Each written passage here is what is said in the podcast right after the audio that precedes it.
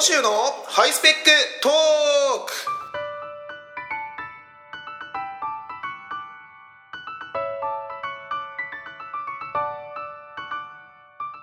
はい、えー始まりました。第4回野州のハイスペックトークのお時間でございます。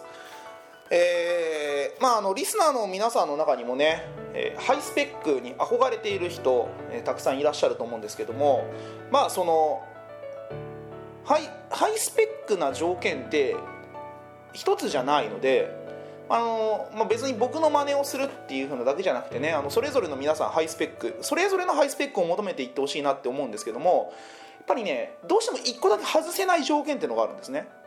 それが何かっていうと分かりますか？働いてることです。働いてなくって無職でハイスペックっていうのはまあ世界見渡したらねあのいないわけじゃないかもしれませんけど、まあ、かなりレアケースですね。お父さんがすっごいなんかそのお金持ちとかね。あのものすごく力を持ってるとかっていう風なえ場合だったら、まあ、ある意味ハイスペックっていうふうに言えるかもしれませんけど、まあ、ただねあの親が有名人とか超金持ちとか独裁者とかだとなんかいろんな問題も出てきますからやっぱりそのこのここであの皆さんが今ロースペックな方はえーまあ、そういう人は、まあまあ、レアケースだと思いますからまず働くっていうふうなことがね、えー絶対条件になってくるんじゃないかなっていうふうに思います。で、えーっとまあ、ハイスペックな私はもちろん働いてるんですけど まあやっぱりねあの働いてるとなかなかいろいろ大変なこととか苦労するっていうことがねあるんですね。まあ今はねこんな風にあのハイスペック男子なんて言ってる私でもね働き始めた時はなかなかね大変でねあれなんですよ。働き始めて今の職場で働き始めて2週間ぐらい経った時ですね働き始め2週間でとんでもないことが起こっちゃったんですよ。仕事中にアキレス腱を切ってしまったんですね。歩けなくなりましてね。バーンっていう風なすごい音がして立てなくなってそのまま救急車ですね。働き始め2週間でもう休職ですよ。1ヶ月半。とんでもないことですよね、うん、でそのまあはそこからもう2週間ぐらい入院をしてで退院はできたんですけどもう松葉杖ですから、えーまあ、仕事なんか全然できないわけですね。で働き始めですからもう本当にあのあいつ何なのみたいな話になりましてね。もうそれはもうひどいもんでした。えなんで切れたのかっていうとあの剣道をやってる時ですね。剣道をやってあの、まあ、思いっきりその打ちに行ったんですね。そしたらその左足にげ衝撃が走りまして。で誰かが僕の足を踏んだと思ったんですね。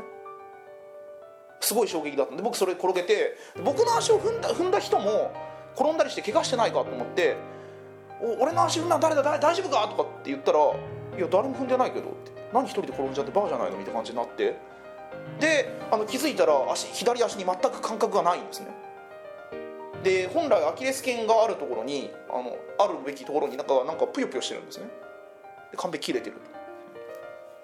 まあまあそんなことがあってねあの職場復帰した時も、ま、松葉杖ですから非常に大変でねまあやっぱそうなると世の中の見え方変わってきますよね、うん、まあだからそういう意味ではねいい経験だったんじゃないかななんて思うんですけど。でまあ仕事上大変だったっていうことも、まあ、それもあるんですけど、まあ、大体それは治った後はほとんど大丈夫だったんですがその1年後ぐらいに大学の時の友人の結婚式があったんですね。で僕大学がその北海道の方だったので国立大学ですよ。どんな国立大学だったかっていうのはこの際ちょっとあの置いといて国立大学なんです。北海道の国立大学だっていうようなことだけ強調してね、まあ、それ以上はもう聞かないでいただきたいんですけど、えー、と大学の友人の結婚式に行ったんですよ。でそうなると当然やっぱ近況報告ってことになるじゃないですか。今何やってんの？仕事どうなの？で仕事どうなのっていう風な話になったらあの実はアキレス腱が切れちゃってっていう風なことを言わざるを得ないでしょ。そそれを外しては話せないでしょ。ただですね皆さんいいですか？ロースペックな皆さんいいですか？ハイスペックたるもの言葉遣いに非常に気をつけなきゃいけません。結婚式での意味言葉。ご存知ですか？別れる切れる終わる。こういうのは絶対言ってはいけないんです。だから僕もそこで、えー全然意識してなかった。いや実はアキレス腱がさここではたと気づいたんです。あ切れるって言っちゃうなと。切れるは結婚式の意味言葉だから言っちゃいけねえな。アキレス腱がさああのアキレスうんうんアキレス腱がアキレス腱がアキレス腱おアキレス腱がどうしたんだよ。アキレス腱がお開きになってしまいました。なんて言ってねはあみたいな形でね本当にロースペックのやつには僕のこの言葉はね通じなかったということでね、まあ、非常に残念だったわけなんでございますけれども。はいえっとまあこのラジオがねあの早いうちにお開きになってしまわないように、えー、これからね頑張っていきたいななんていうふうに思います。はいええー、ではこの辺でコーナーの方行きましょう。小野州のハイスペック Q&A はい。えっ、とね4本撮りなのでねまだあのお便りなんか全然届いてなくてね今日もあのネット上の質問にバリ雑言を浴びせるだけというふうなことになると思います。はいえっ、ー、とでは行きましょう。はいえっ、ー、と構成の椎名さんが渡してくださるいつも毎日新聞の、えーと、人生相談ですね。いきます、えー、人生相談。夫の鼻毛がストレス。旦那の鼻毛についてとてもストレスを感じています。接客業なのですがほぼ毎日のように鼻毛が出ています。旦那は伸びたからやと言いますが人の毛がそんなに早く伸びるのは信じられません。仕事も真面目で遅刻などはありません。性格もそんなにだらしない人ではないですが接客業だし身だしなみはきちんとしてほしいのですがどうしたら分かってもらえますか？なるほどなるほどなるほど、まあ、鼻毛というのはね本当にあのー、異常な速さで伸びますよね。鼻毛の伸びるのの速さってちょっとその度が過ぎてると思いませんか？髪の毛とかあの脇の毛とかそんなに伸びないですよ。鼻毛ってなんかあれですよねそのなんか1本2本ぐらいちょっとなんかそのお前だけちょっとその成長の速度違うんじゃねえかみたいなやついますよね。ってこと出ちゃいますよ。だからそれはしょうがないんですよ。人によってね、私のようにハイスペックな形で伸びていく人間もいれば全然伸びないロースペックなのもいるんですね。鼻毛にもハイスペックな鼻毛とロースペックな鼻毛があるわけです。ハイスペックな鼻毛はとにかく伸びるのが早い。しょうがないんですこれは、うん、ですからあの、多分この旦那さんはハイスペックなんでしょう。ハイスペックの鼻毛に多分シンパシーを感じていてこの伸びた鼻毛を切ることができないんです。だからこの奥さんはしょうがないんです。えっと寝てるうちに旦那さんの鼻毛を切ればいいんです。それしかないでしょ、ね、えっとそうじゃないとあのあれですよ。どうにもならないですよ、ね、あの人間もあれですよ。その出る杭は打たれると言いますけどね。あのハイスペックな人はぐっと伸びてね。そこでガンとやられるわけですね。他のそのロースペックな人のやっかみに。でもう時にはもう叩かれ時には切られ。鼻毛も一緒です。伸びてきたやつは切って叩いてっていう風にやるしかないんです。ね。それしかないというふうなことでね寝てる間に鼻毛を切っていただきたいというふうなことで、えー、よろしいでしょうか？はい。はい、えー、じゃあ続いての質問ですね。はいえっと構成の一星さんから。はい。えっとですね、えー、いきましょう。コンビニでおすすめなスイーツを教えてください。はい、えっと、これは簡単ですね、えー、ローソンの L チキです。はい以上です。はい次は何かありますか？はい。ではね本当にあのー、スイーツっていう定義は何なんでしょうね。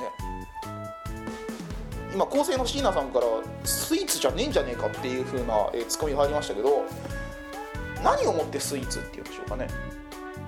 うん。僕にとってやっぱ L チキは本当甘い夢ですよ。あのー、お腹空いてる時のあの L チキのその脂っこいその油のその甘美な夢。すごいと思いませんか？あれその何て言いますか？そのお弁当と L チキと一緒に食べたりしたらもうダメ。ですね普通のちょっと油っぽい唐揚げだなって感じですけどなんかそのお昼ご飯を何らかの事情で抜いてでも夜は夜でなんか飲み会かなんかがあって昼飯をもう今更食べることができない午後3時とかっていう状況で食べた時の L チキの美味しさって異常じゃないですか。あれはもう私にとって非常にスイートな時間ですよ。そういう時間帯に L チキを食べるの。私にとってのスイーツです。スイートな夢というふうなことでね。はい。えー、昔 AMPM のあの100円の、あのー、から辛口のチキンも良かったんですけどね。最近 AMPM があのコード範囲なくなってしまいましたので、はい、最近は L チキ一択ということでね、はい、皆さんも L チキを食べていただきたいということで。はい、えーとよろしいでしょうか。はい。ではねそろそろエンディングのコーナーですね。えー、最近ね温湿度計買ったんですよ。温度と湿度が測れるやつ。でそうするとね、えー、うちの部屋の湿度が70%ぐらいあるんですねいや前からその部屋がなんかじっとりしてるなっていう風な感覚はあったんですけど、えー、測ってみるとこんなに高いものかと。